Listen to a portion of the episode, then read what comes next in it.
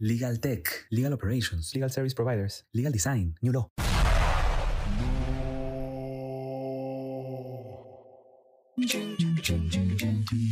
Bienvenidos a Las ardillas en el cable.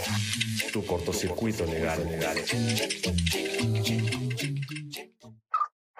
Hola, mi nombre es Oscar Montezuma, soy abogado y llevo más de 15 años en el mundo del derecho, la innovación y la tecnología. En este cortocircuito te propongo desarmar el New Law. Estamos llenos de etiquetas en inglés sobre términos que describen esta tendencia, que nos confunden, nos enredan y la idea de este episodio es aclararlo con ejemplos muy prácticos y aterrizados. El primer término es New Law, o nuevo derecho, o nuevas formas de ejercer el derecho. Y es un término bastante comprensivo que incluye manifestaciones que básicamente proponen una forma significativamente distinta de ejercer la profesión legal.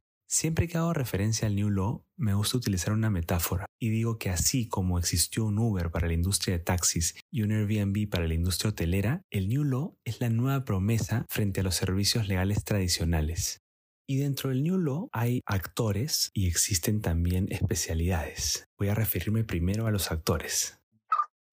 ¿Qué actores encontramos dentro del mundo del New Law? Yo diría que básicamente tres. En primer lugar, las firmas de abogados, es decir, nuevas firmas que nacen con estructuras completamente distintas a las de las firmas tradicionales de abogados.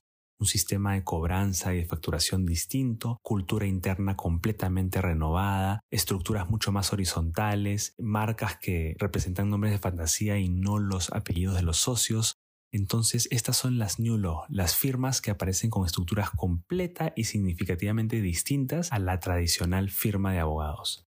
En segundo lugar, tenemos a las startups de Legal Tech, que no son otra cosa que emprendimientos tecnológicos que a través de software buscan resolver uno o más problemas en el sector legal.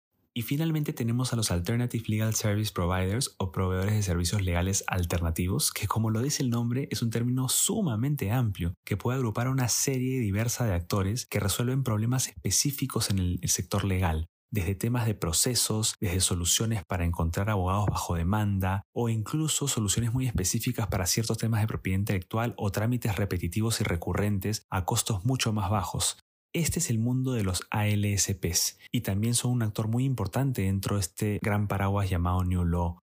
Existen varios ejemplos de ALSPs en el mundo, tales como Axiom, Elevate, Ambar, que es el brazo de Axiom en España, o Alster en Latinoamérica. Existen también algunas Big Four que han incursionado en este mundo de ser prestadores o proveedores de servicios legales alternativos, tales como EY y Deloitte. Pero estos tres actores no son totalmente independientes, sino que se intersectan, o en todo caso se podrían intersectar. Es así que una firma de abogados podría crear su propio ALSP o una startup de Legal Tech podría hacer una alianza con una firma de abogados. Ahora hablemos de las especialidades que son transversales a todo el New Law. Son tres y ya las hemos descrito en varios episodios anteriores. En primer lugar, el legal design o el design thinking aplicado al derecho. En segundo lugar, el Legal Operations o básicamente operaciones legales. En tercer lugar, el Legal Tech, es decir, la tecnología para prestar servicios legales.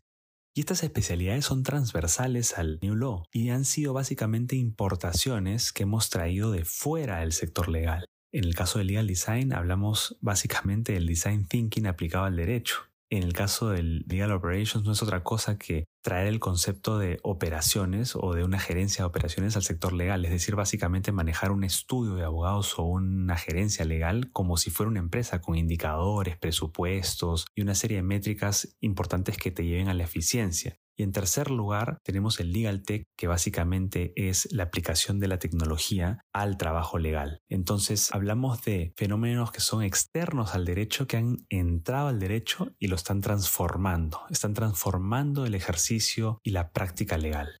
Como te habrás dado cuenta, se trata de categorías que están en permanente construcción, así que no te estreses pensando que son definiciones estancas, para nada son muy dinámicas y están un poco moldeándose en función a los cambios que estamos viendo en el sector legal. Espero que estas definiciones te sirvan y te ayuden a navegar mejor estas discusiones globales que estamos viendo sobre innovación en el sector legal.